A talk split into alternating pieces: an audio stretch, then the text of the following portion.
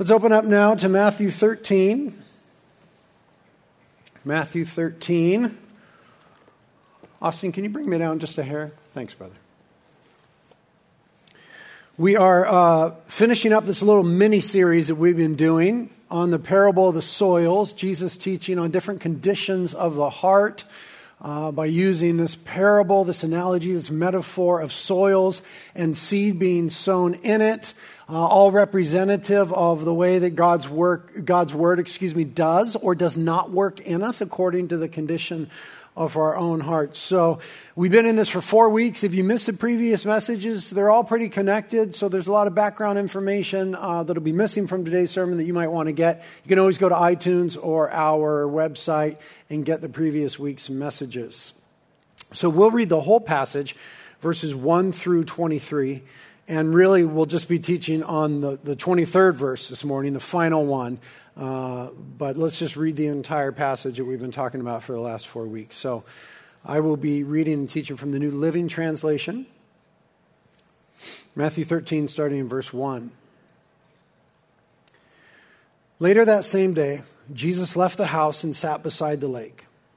A large crowd soon gathered around him, so he got into the boat. Then he sat there and taught as the people stood on the shore. He told many stories in the form of parables, such as this one. Listen, a farmer went out to plant some seeds. As he scattered them across his field, some seeds fell on a footpath, and the birds came and ate them. Other seeds fell on shallow soil with underlying rock. The seeds sprouted quickly because the, shallow was, the soil was shallow, excuse me, but the plants soon wilted under the hot sun, and since they didn't have deep roots, they died. Other seeds fell among the thorns that grew up and choked out the tender plants. Still, other seeds fell on fertile soil and they produced a crop that was 30, 60, and even 100 times as much as had been planted. Anyone with ears to hear should listen and understand. His disciples came and asked him, Why do you use parables when you talk to the people? He replied, You are permitted to understand the secrets of the kingdom of heaven, but others are not. To those who listen to my teaching, more understanding will be given, and they will have an abundance of knowledge. But those who are not listening, even what little understanding they have, will be taken away from them. That is why I use these parables. For they look, but they don't really see. They hear, but they don't really listen or understand. This fulfills a prophecy of Isaiah that says, When you hear what I say, you will not understand. When you see what I do, you will not comprehend.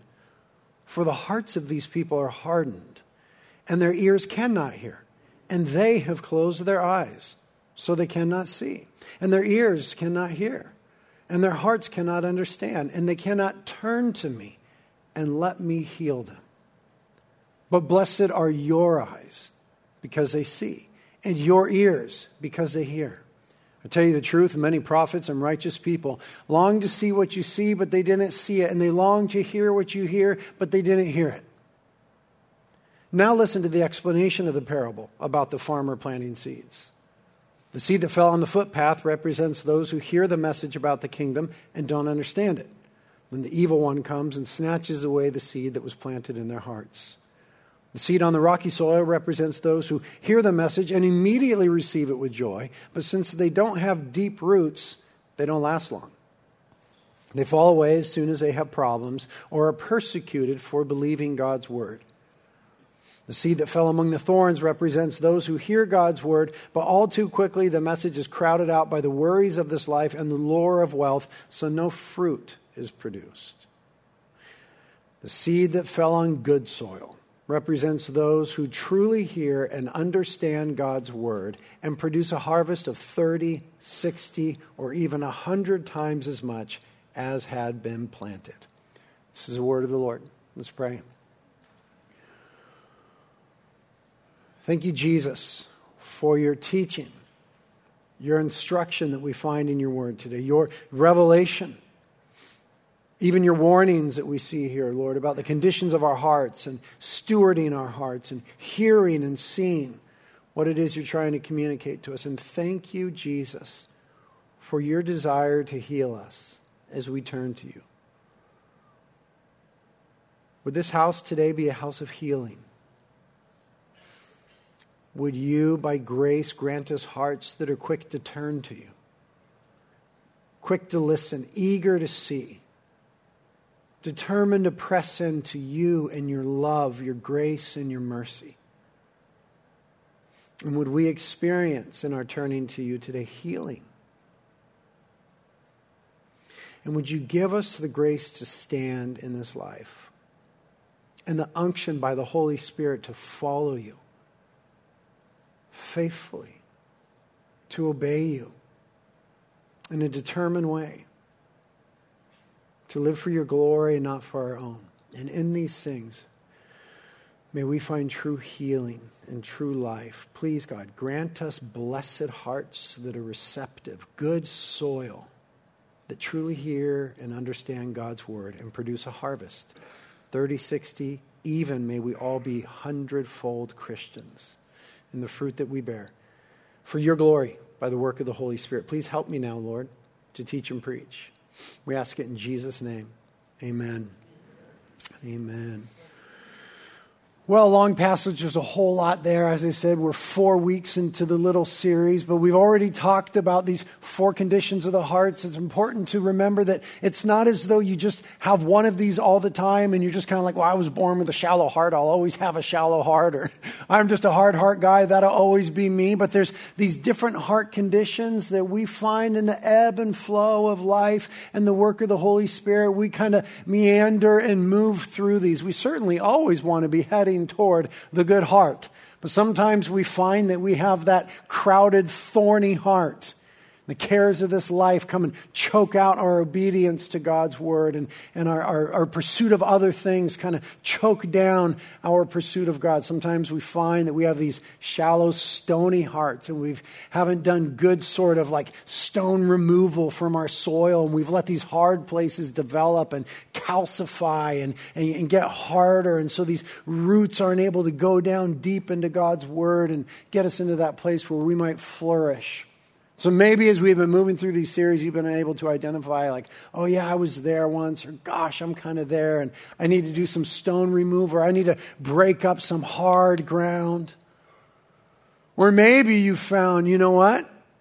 Thank you, Jesus. There is some good soil in my heart. That picture of good soil is representative of my heart. And praise God for that. That's where we want to be. That is where we want to live. We want to be the picture of soft, receptive hearts. The imagery here, or rather the language that's given about this heart, is that it hears and understands the message about the kingdom. Or more broadly, it hears and understands God's word. Hears and understands. So the roots go down deep. And the tree or the plant, whatever metaphor you're using, begins to grow freely so that there is in our lives the bearing of fruit. Some 30, some 60, some 100. Just go for 100, okay? Just go for 100. Hundredfold fruit in our lives. A seed planted of God's truth, God's word, and all this fruit coming forth from our lives. This is a heart that hears and understands. So, what does it mean? What is Jesus referring to when he says this heart hears and understands? He's not talking about cognitive ability.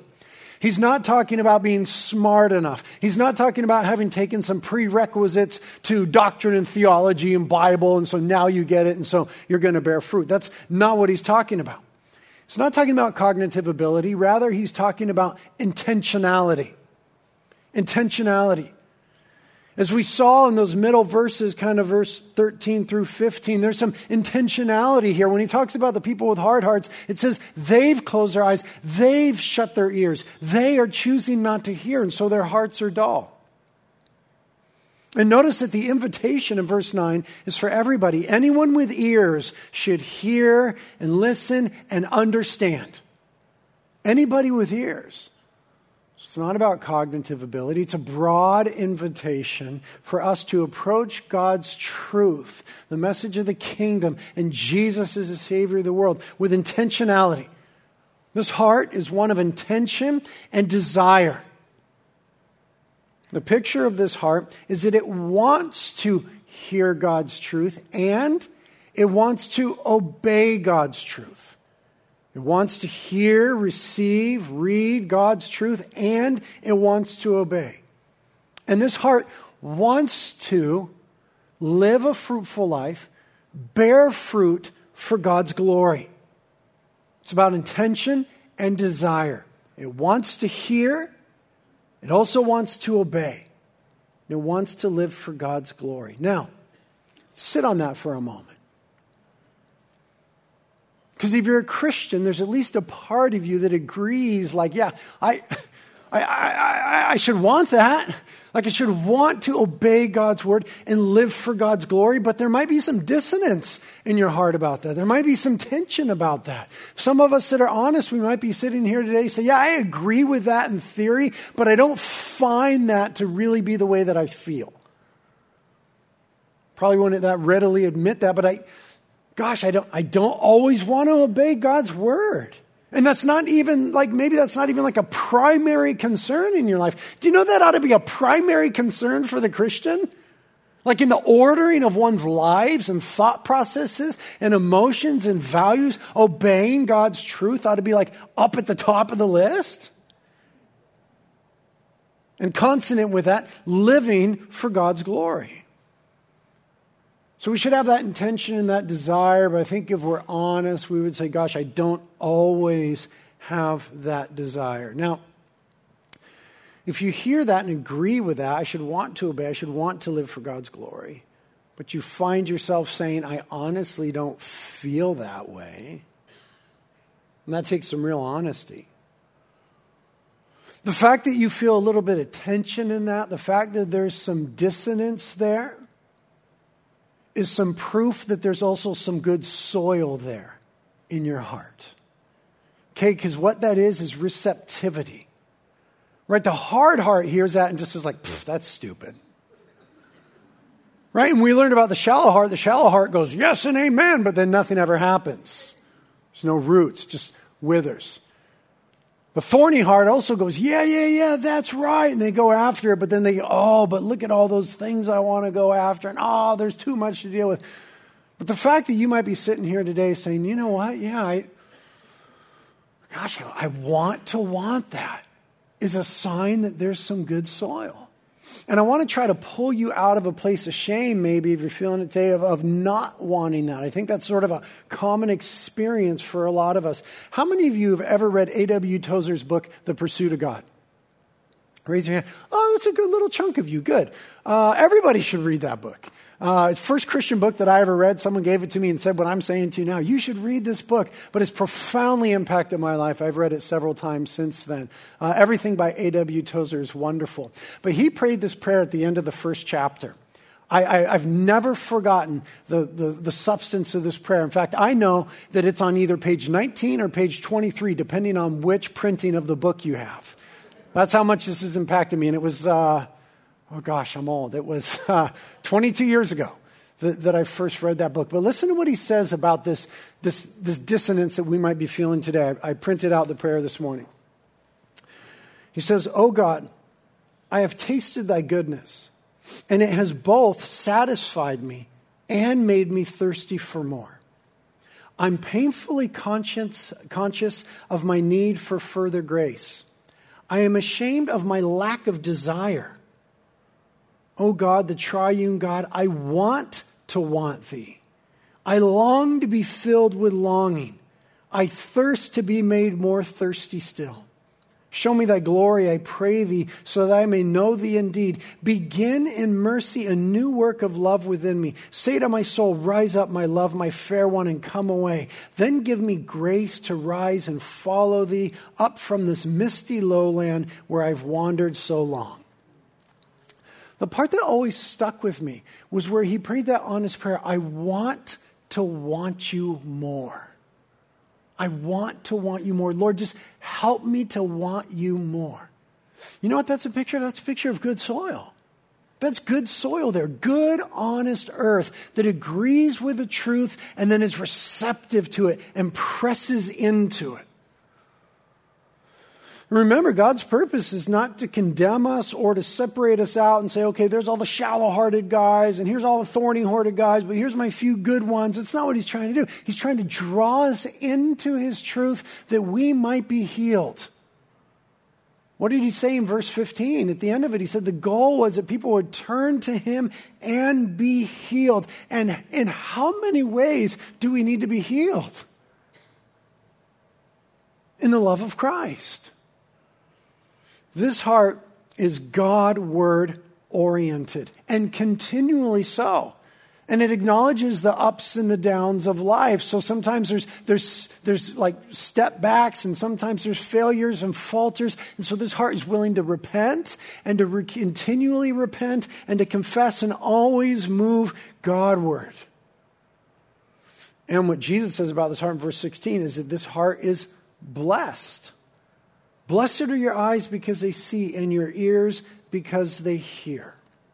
And this blessing is one of receptivity. That's what it means to have a good heart in this sense, or fertile soil in the heart, an open and receptive heart to God's truth.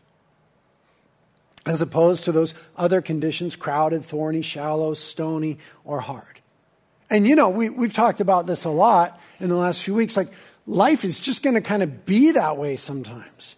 Right? We talked about how we get a hard heart because sometimes our hearts are too frequently traveled and trampled by untruth, by our own rebellion, by pain that we experience in this life.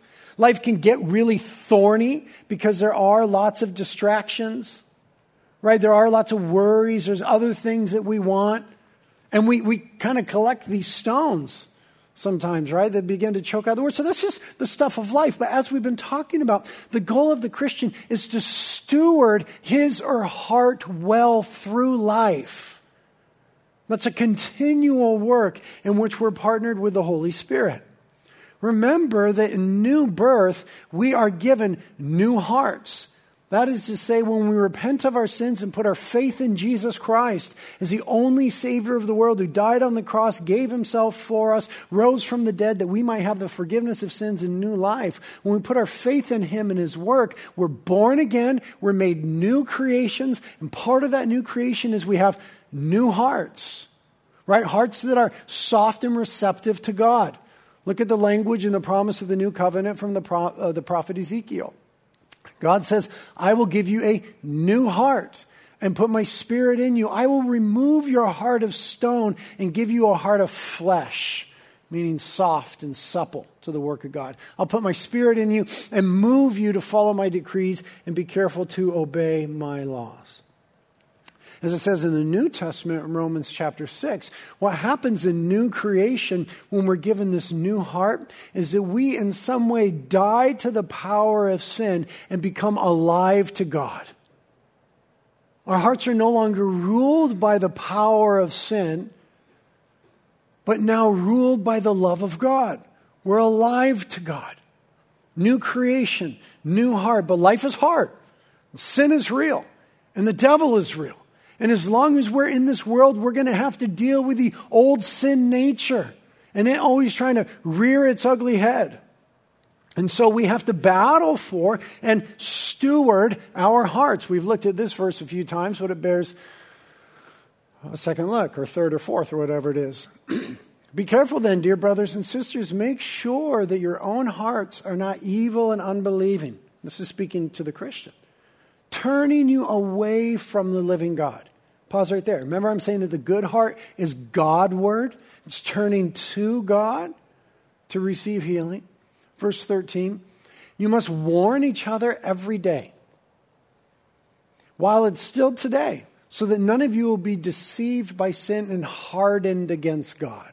Right? This is the stewardship of the heart, protecting our new, soft, supple hearts to God. For if we are faithful to the end, trusting God just as firmly as when we first believed, we will share in all that belongs to Christ. Remember what it says today when you hear his voice don't harden your hearts as Israel did when they rebelled. So, that exhortation, that warning to steward this new heart that we've been given by God, which is a gift. In Proverbs, we looked at this last week or the week before, Above all else, guard your heart, for everything you do flows from it.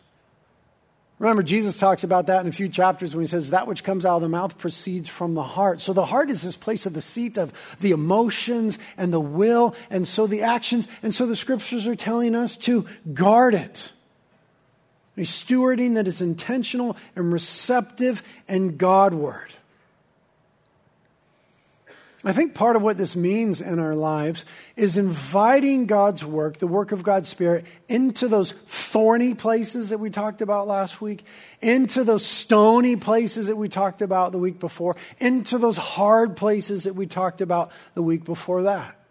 Inviting Jesus into those, directing our lives toward Him rather than being self oriented, self reliant, self glorifying. Look at what Jeremiah said. This is a resonant passage with this.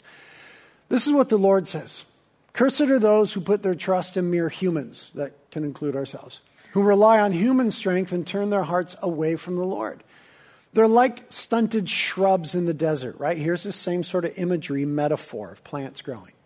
With no hope for the future, they will live in the barren wilderness in an uninhabited, salty land. Stop right there for a moment.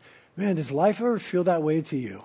Like the wilderness, the uninhabited, salty land. That's the place where we find ourselves sometimes when we don't steward our hearts Godward, but rather selfward. It's so weird because sin and the enemy in our own human intellect tells us if I just work harder to please myself, I will be happier.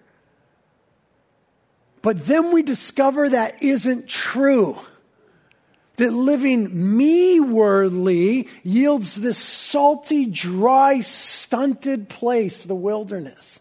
But when we turn Godward and realize if I live less, less for myself and more for Him, in that we finally find, as we talked about last week, true satisfaction. Look how that life is pictured here. But blessed are those who trust in the Lord and have made the Lord their hope and confidence.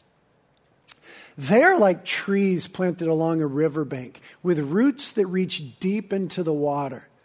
Such trees are not bothered by the heat or worried by long months of drought. Their leaves stay green and they never stop producing fruit. The human heart is the most deceitful of all things and desperately wicked. Who really knows how bad it is? But I, the Lord, search all hearts and examine secret motives.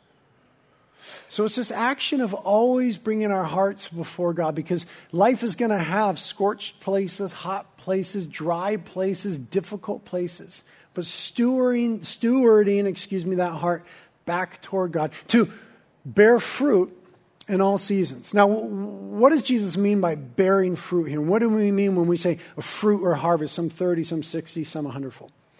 Fruit, generally, in the terms of Scripture and especially in the terms of the New Testament, is the reference to the transformation of the Christian, the transformed life of the Christian who has encountered God's truth. It is the outward evidence of this inward work of grace. Think about what you don't see with a tree that bears fruit. You don't see the roots that go down in there. You don't see the nutrients it's observing. Uh, observing. Um, what am I looking for? Thank you. You guys are good. I love you guys. Absorbing. You don't necessarily see the water source that it's absorbing. You don't uh, really. You can't observe the process of photosynthesis but all of this is going on. What you do see is the fruit that comes later. And that's how you know that there's this unseen inward thing of photosynthesis and nutrient absorbing and root system and watering. All this stuff is going on when you see the fruit. The fruit Jesus is referencing is the outward evidence of this inward life with God, the inward work of His Spirit, the inward experience of God's kingdom. Now, that's not to say that we can't fake some outward stuff. If you've been coming to church for very long, you know that there's a lot of fakers. And we can fake pious activity and we could pretend to do stuff and we could try to dress up the outside. That's what the Pharisees did. And Jesus said to them, You guys are like whitewashed tombs. Right? Someone came and put a pretty coat of paint on you, but inside you're just dead men's bones. So there is some, you know, counterfeit activity in the world about this, but what fruit is meant to picture is the authentic transformation by the work of God's holy word and his Holy Spirit in the life of the Christian. It's not merely outward, it's the outward evidence of this true inward relationship with God. Romans 12 speaks of it in stark terms. I gave it to you in two different translations here because it's helpful. Do not conform to the pattern of this world, but be transformed by the renewing of your mind, right? Those two things in juxtaposition going the way of the world or going the way of God's word. I like the way the NLT puts it too. Don't copy the behavior or customs of this world, but let God transform you into a new person by changing the way that you think. So, this inward transformation that will have this outward evidence. Galatians 5 gets down to this. But I say, walk by the Spirit, and you won't carry out the desire of the flesh.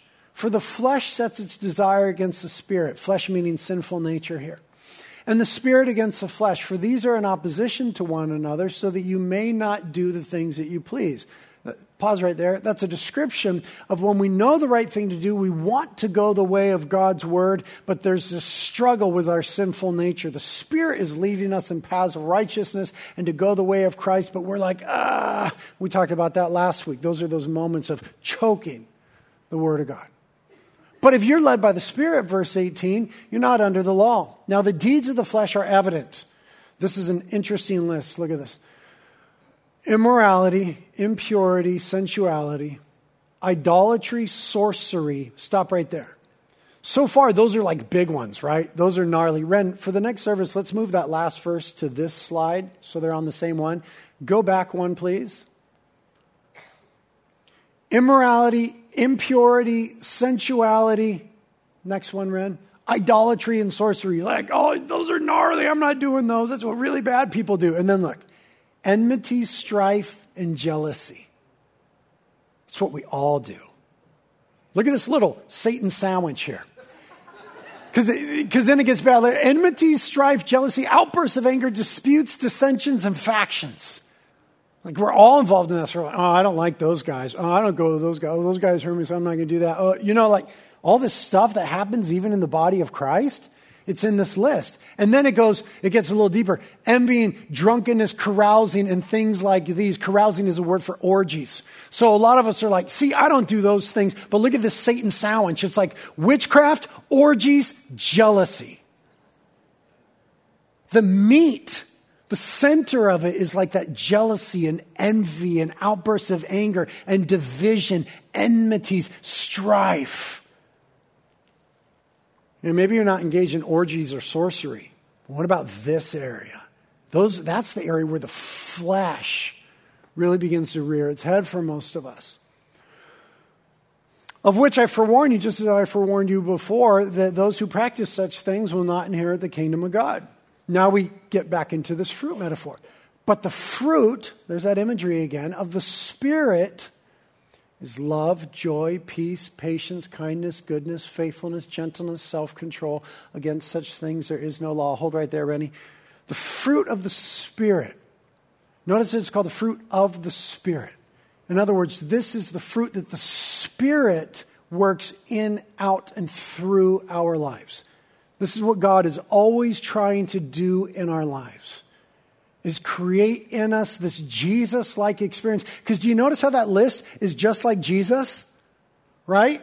Love, joy, peace, patience, kindness, goodness, faithfulness, gentleness, and self control. Like that's Jesus had all these things. So it's this Christ likeness that the Holy Spirit's always trying to form in us, and it's the work of the Spirit there. We'll get to more of that in a moment. Notice it's not plural, it's not fruits of the Spirit. So you don't get to go and pick which ones you want. Like I like oranges, but not apples. So you don't get to say, I have gentleness, but not patience. This is like a package. God's always trying to work all these things together in our lives. And we're on a trajectory, and some of us are in different places, but God's trying to work this stuff in our lives. Next verse, Rennie. Now, these, those who belong to Christ Jesus have crucified the flesh with its passions and desires. If we live by the Spirit, let us also walk by the Spirit. So that's just speaking of this work in progress of sanctification, big Bible word, sanctification. The Holy Spirit and the Holy Word of God working in us to make us more like God, more like Jesus. This inner quality, and it will bear fruit. So you don't get to say, dude, I'm fully a Jesus follower, and then not have any outward evidence of it. There can be some faking of it. There's lots of those, and Jesus talk about that in a few weeks here. There can be lots of faking of it, but there's always going to be evidence of this inward work of grace, sometimes to varying degrees. Jesus said, You will know them by their fruit. You'll know them by their fruit. There's always going to be this evidence. Look what it says in Colossians 1. We ask God to give you complete knowledge of His will and to give you spiritual wisdom and understanding. Then the way you live will always honor and please the Lord. There's the goal. And your lives will produce every kind of good fruit. All the while you will grow as you learn to know God better and better. We also pray that you will be strengthened with all his glorious power so that you will have all the endurance and patience you need. May you be filled with joy, always thanking the Father. He has enabled you to share in the inheritance that belongs to his people who live in the light. For he has rescued us from the kingdom of darkness and transferred us into the kingdom of his dear Son.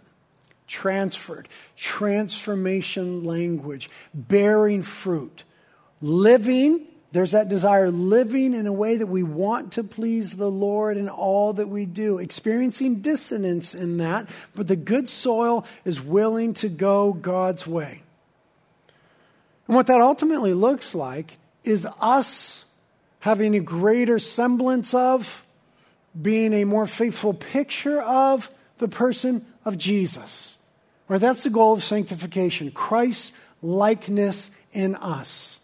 We could talk about that in a few different ways. We could talk about the way that Jesus thought, the way that Jesus felt, and the way that Jesus acted. Okay? Thinking, feeling, and acting. Just put them all up there for me, Rennie, would you? Thinking. Think about how Jesus thought. Jesus saw life, saw life as intimacy with and obedience to the Father and his mission. That was like his, his paradigm. Right? What was Jesus all about? Intimacy with the Father and obedience to the Father and engagement with his mission. That was his whole thing. So the work of sanctification in us is going to cause us to be more concerned with thinking that way. What, what, what's your current paradigm? Your current paradigm might be like pleasing myself or just making more money or just holding on and getting through or just climbing up the. What is it? But this is paradigm shift. This is transformation. This is fruit. Jesus saw life as intimacy with, with and obedience to the Father and his mission. How did Jesus feel? It's weird to talk about it this way, but I think we could honestly say that Jesus felt compassion and mercy toward people, and he also felt a deep sense of righteousness and truth, obviously. And Jesus was so good at balancing those. We're not often that good at balancing them compassion and mercy, righteousness and truth. Think about the issues of our day. Think about issues that are in the newspaper every day recently, like the refugee issue and abortion. Think about that. Think about how Jesus had mercy and compassion and righteousness and truth, and righteous indignation in the face of untruth. And we often sort of err on one side. The work of the Spirit in us, being conformed to the image of Christ, looking more like Jesus, is being more compassionate and more merciful and more concerned with righteousness and truth. And it's possible to have both of those things functioning in our lives. Remember, John chapter 1 said that in the incarnation, God brought us in Jesus grace and truth. Both of those. And then what about the way that Jesus acted? Well, self sacrificially and he went the way of the cross, self sacrificially in going the way of the cross. And those previous two, the way that we think and feel, are going to form the way that we act. The way that we think is going to form the way that we feel, is going to form the way that we act. And so, if we begin to shift our paradigm by the work of the Holy Spirit in us to see life as intimacy with the Father and obedience to the Father and engagement in His mission, then these evidences of fruit, compassion, mercy, righteousness, and truth are going to flow forth from our lives and ultimately manifest themselves in living more self sacrificially. That's what Jesus did. And in going the way of the cross. Man, a couple years ago, I was really struggling with some ego stuff, but I'm fully beyond that now. I don't, I don't, fully sanctified beyond all ego. And I was, as I told you before, I journal all the time. I was just journaling about it. And I found that what I was doing primarily was making decisions according to my ego as they pertain to different people or what I was doing. So I, I, wasn't aware of it. The Holy Spirit was bringing it to light. But I, I, I would just decide stuff according to well, what's going to make me look better? What's going to make me bigger? What's going to advance my agenda? What's going to help me get more of me and the stuff I want? I, I didn't know it, but that was the main paradigm through which I was making decisions. And the Holy Spirit, in a season of His grace and love and mercy, revealed that to me. And I, I yeah, like, duh, I should have seen that. Probably all you guys saw. We wanted you to see that, Pastor Britt. but when I saw that, the Spirit told me one day when I was journaling, it, it seems so messy to me. How do I like begin to make right decisions and work my way out of this? And he just said to me, in every decision, go the way of the cross. In other words, what is going to cost you? What has the potential to decrease you and your influence? What is going to be for the benefit and the preference of others? What is the way of self sacrifice rather than the way of ego? And it was a time in life where we just had to make lots of hard decisions about everything. And that was so helpful to me. Just go the way of the cross. And then I was journaling a few weeks later. I, I, needed even more help. And I felt like the Holy Spirit just said to me, whatever hurts your ego the most, do that. The way of the cross. And those were some, looking back, those were some of the best decisions I ever made. Maybe some of the only good ones I ever made. But that's a work of the Spirit in us. And the, this work of fruit bearing, excuse me, or harvest producing is both a sovereign work of God and our submission to Him. It's both and right? In 1 Corinthians 3 7, it says about these things, it is God who causes the growth as it pertains to the gospel and the kingdom and God's word. It's God who causes the growth. God is sovereign. And then it says in whatever verse I have next in my notes, oh gosh, it's a big one. Paul's prayer here for the church in Ephesus. I pray that from his glorious, unlimited resources, he will empower you with inner strength through his spirit See who the onus is on? Like, this is the work of God. Then Christ will make his home in your hearts as you trust him. Your roots will go down into God's love and keep you strong. And may you have the power to understand, as all God's people should, how wide, how long, how high, and how deep his love is. May you experience the love of Christ, though it's too great to fully understand. Then you will be made complete with all the fullness of life and power that comes from God. Look at verse 20. Now, all glory to God who is able through his mighty power at work within us to accomplish infinitely more than we might ask or think. I live in the foothills of Carpinteria, and around our home are orchards avocado orchards and lemon orchards and oranges and all these different things. It's a really cool thing. And what I notice being surrounded by orchards is that it's really, really quiet. If you ever go into the middle of an orchard, and you could do this here in Carpinteria, easy to do, right? Avocado capital of the world. Go jump a fence somewhere, go into the middle of an orchard. I didn't say that. Go into the middle of an orchard, sit down, and listen. You know what you'll never hear?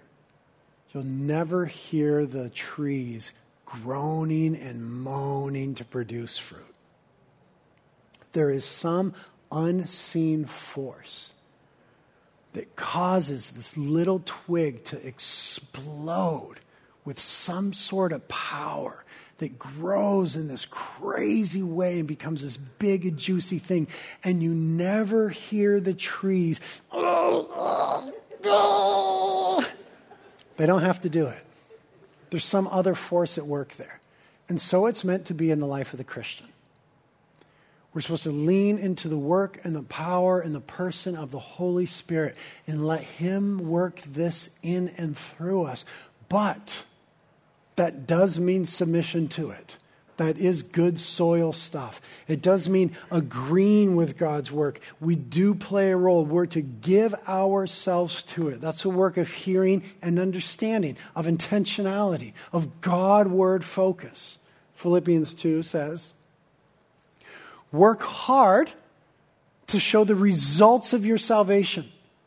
Obeying God with deep reverence and fear. Pause right there. Another translation says, um, work out your salvation with fear and trembling. It doesn't say work for your salvation, right? It's saying, let the results of your salvation show themselves with deep reverence and fear to God. For, look at the balance now, for God is working in you, giving you the desire and the power to do what He pleases. So, what is the hard work? The hard work is just going God's way. The hard work is just keeping that soil soft and supple and receptive so that those nutrients of God's truth, that water that is God's Spirit, that sunlight from Jesus are all causing us to bear fruit. The working hard part is that hearing, understanding, going God's way because God is working hard in us. That's why sometimes we feel conviction and unction and calling. God's hard at work in us. And the, the hard work part of the Christian is just to keep that soil cultivated and amended in response to God's word. Good soil may at one time have been hard, but it was broken up, it was plowed up. Good soil may have one time been full of rocks, but there was stone removal that happened through confession and repentance. Good soil might have been full of thorn bushes that choked out the tender things that were coming up, but someone came along and pulled all the weeds and gave that tender work of God space and place to grow. That has to do with God's truth, with God's word, and our posture before God's word. Here's how I'll finish. And you know what that means when a preacher says that our posture before God's Word and God Himself. I have a couple of couplings here, a couple of pairs of right posture before God's Word, and then some samples of that from Psalm 119. Uh, the first one is the posture of seeking and expecting. This is kind of what I was talking about earlier when I was helping my son, you know, realize like, what, what do you expect from God? What, what do you want God to do up at camp? We are to have, if we're to cultivate good soil, a posture as it pertains to God and His truth of seeking and expecting. Look what the psalmist said I rise up early before the sun is up. I cry out for help and put my hope in your words. They're seeking, right? The first thing that he did in the day was seek after God and his truth and invite God into his hard places. I cry out for help. I stay awake through the night thinking about your promise. Imagine how that might change your life. Anybody here stay up at night thinking about other stuff? Ever? Oh, so many of us, man. We need to form like a Christian sleep club and pray for each other. Something gosh, just tossing and turning and all the stuff going through my mind. But, but look at the seeking posture of the psalmist. Yeah, I'm up at night, but I'm meditating on your promise. Help us to do that, Lord. In your faithful love, O Lord, hear my cry. Let me be revived by following your regulations. There's that expectation. Let me be revived by following your regulations. That expectation that going God's way and God's word and God's truth is going to be good for us. It's going to bring us out of those barren, scorched, dry places into a place of being revived. Now, the next posture or coupling of before the Lord is asking and intending. Good soil has a posture of asking and intending. Teach me, O Lord the way of your statutes, and I shall observe them to the end. Give me understanding that I may observe your law and keep it with all of my heart. Make me walk in the path of your commandments, for I delight in it.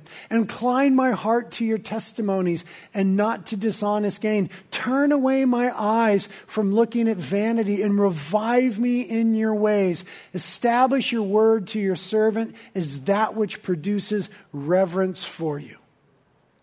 Asking and intending, asking God to do this work, intending to respond to God as He does it.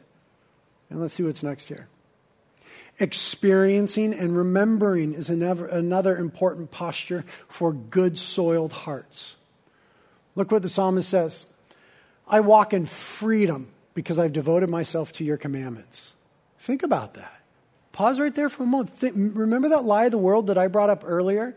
That we just think if, if, if, we get more of our way, that's going to be more of what freedom is. But the, we find the more that we go that way, our lives become hemmed in with the results of our bad choices and the brokenness of our sin and all the deceit that we have to live in and all this stuff. The psalmist came to some realization at some point in his life. He said, I'm actually going to experience freedom when I start going the way of your truth, God.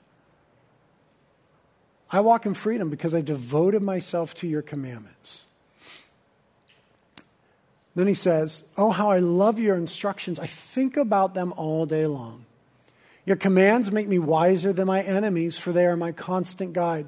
Yes, I have more insight than my teachers, for I'm always thinking of your laws. I'm even wiser than my elders, for I have kept your commandments. All teenagers think that first part, but not the, they don't do the second part. I have refused to walk on any evil path so that I may remain obedient to your word. I haven't turned away from your regulations, for you have taught me well. How sweet your words taste to me, right? Experiencing and remembering. They're sweeter than honey. Your commandments give me understanding. No wonder I hate every false way of life. That's someone who has really experienced the fruit of truth absorbed into one's roots and leaves and inner system. And the final coupling of postures before God repenting and returning. I pondered the direction of my life and I turned to follow your laws. Gosh, Lord, help us do that now before things get out of control. I pondered the way of my life. And at some point, the psalmist said, I'm not going the right way. I'm not using the right paradigm here. I'm not thinking correctly about these things. I'm not going God's way. I'm, I'm going to turn and go God's way. God always gives us the opportunity to turn toward Him. Today is the day to turn to God. I pondered the direction of my life and I turned to follow your laws. I will hurry without delay to obey your commands. Evil people try to drag me into sin, but I'm firmly anchored to your instructions. How good is that? And that's always going to be true. It's not just going to be evil people, it's going to be the evil message of this world and the flow of culture and all these other things and the enemy himself. But I'm firmly anchored to your instructions.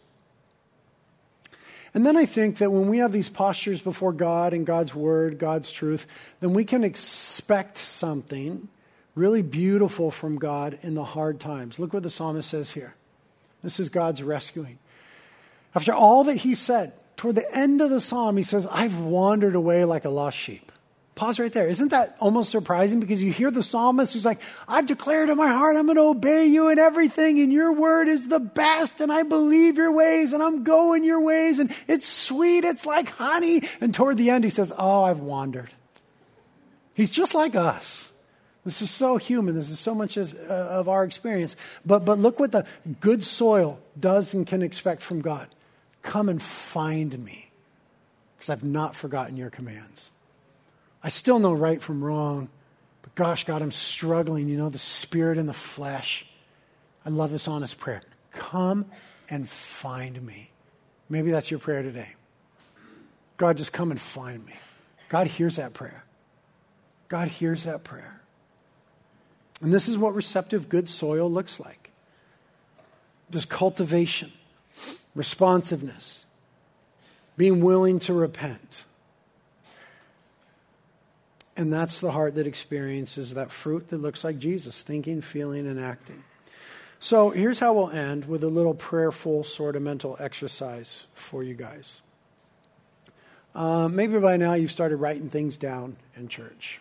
Maybe you haven't. But if, if, you do or if you haven't, I want you to just identify places in your life where there is fruit, evidence of God's work. So we'll just take a minute and do that, and then I'll have a second little exercise. Like maybe you'll just do it mentally. Maybe you came with someone and you're in love. I see my friends right here, so clearly in love. Don't look, don't look, you'll embarrass them. Maybe you guys want to talk to each other.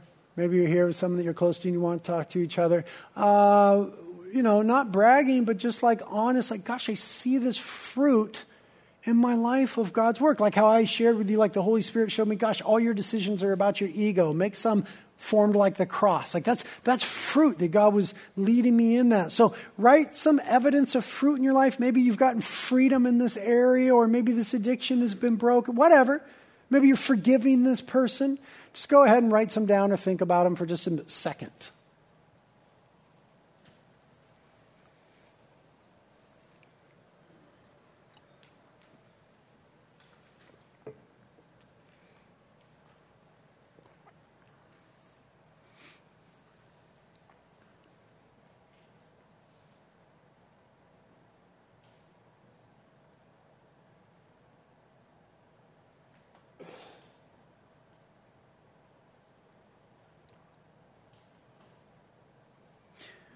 Holy Spirit, if anyone's having trouble just like seeing fruit in their lives, help them.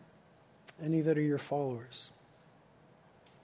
You're the one who searches our hearts and minds. Help us to see the good work that you've done in us.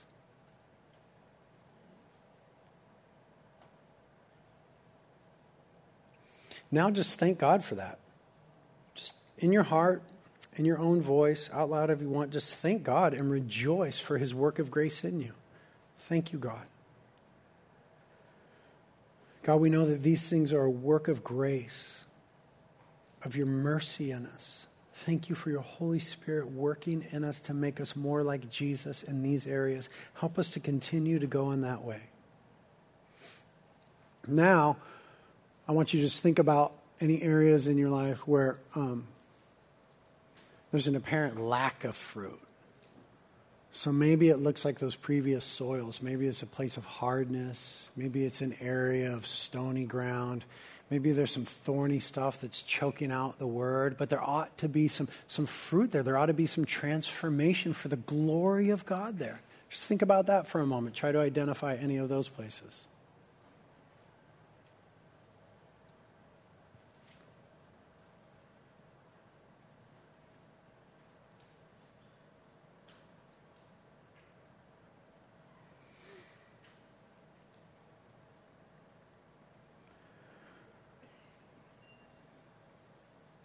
Holy Spirit, help any of us who are followers of Jesus who maybe can't see some places. Maybe there's some blind spots. Maybe there's some areas that are so hard or, or stones that are so deeply concealed or little tender shoots that are so far underneath the weeds we just we just can't see those places thank you holy spirit you are the one who searches our hearts and our minds help us to see those places that need to be brought into obedience and under the power of Jesus.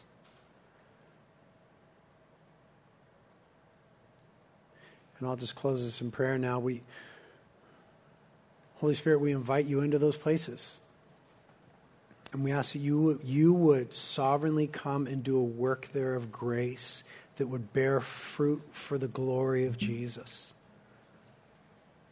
We thank you for the good fruit that is in our lives, for the evidence that we could see of the work of your grace. We say together that it's not us, it's Jesus. Not to us, not to our name, but to your name belongs all the praise and the glory.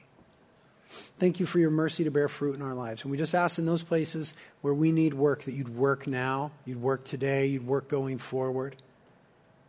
We rejoice in Jesus, our Savior, who loved the Father perfectly, obeyed the Father entirely, sacrificed himself completely for us. Thank you, Jesus, that all of our righteousness is in you, that you are our representative before the Father, that our lives are hidden in you.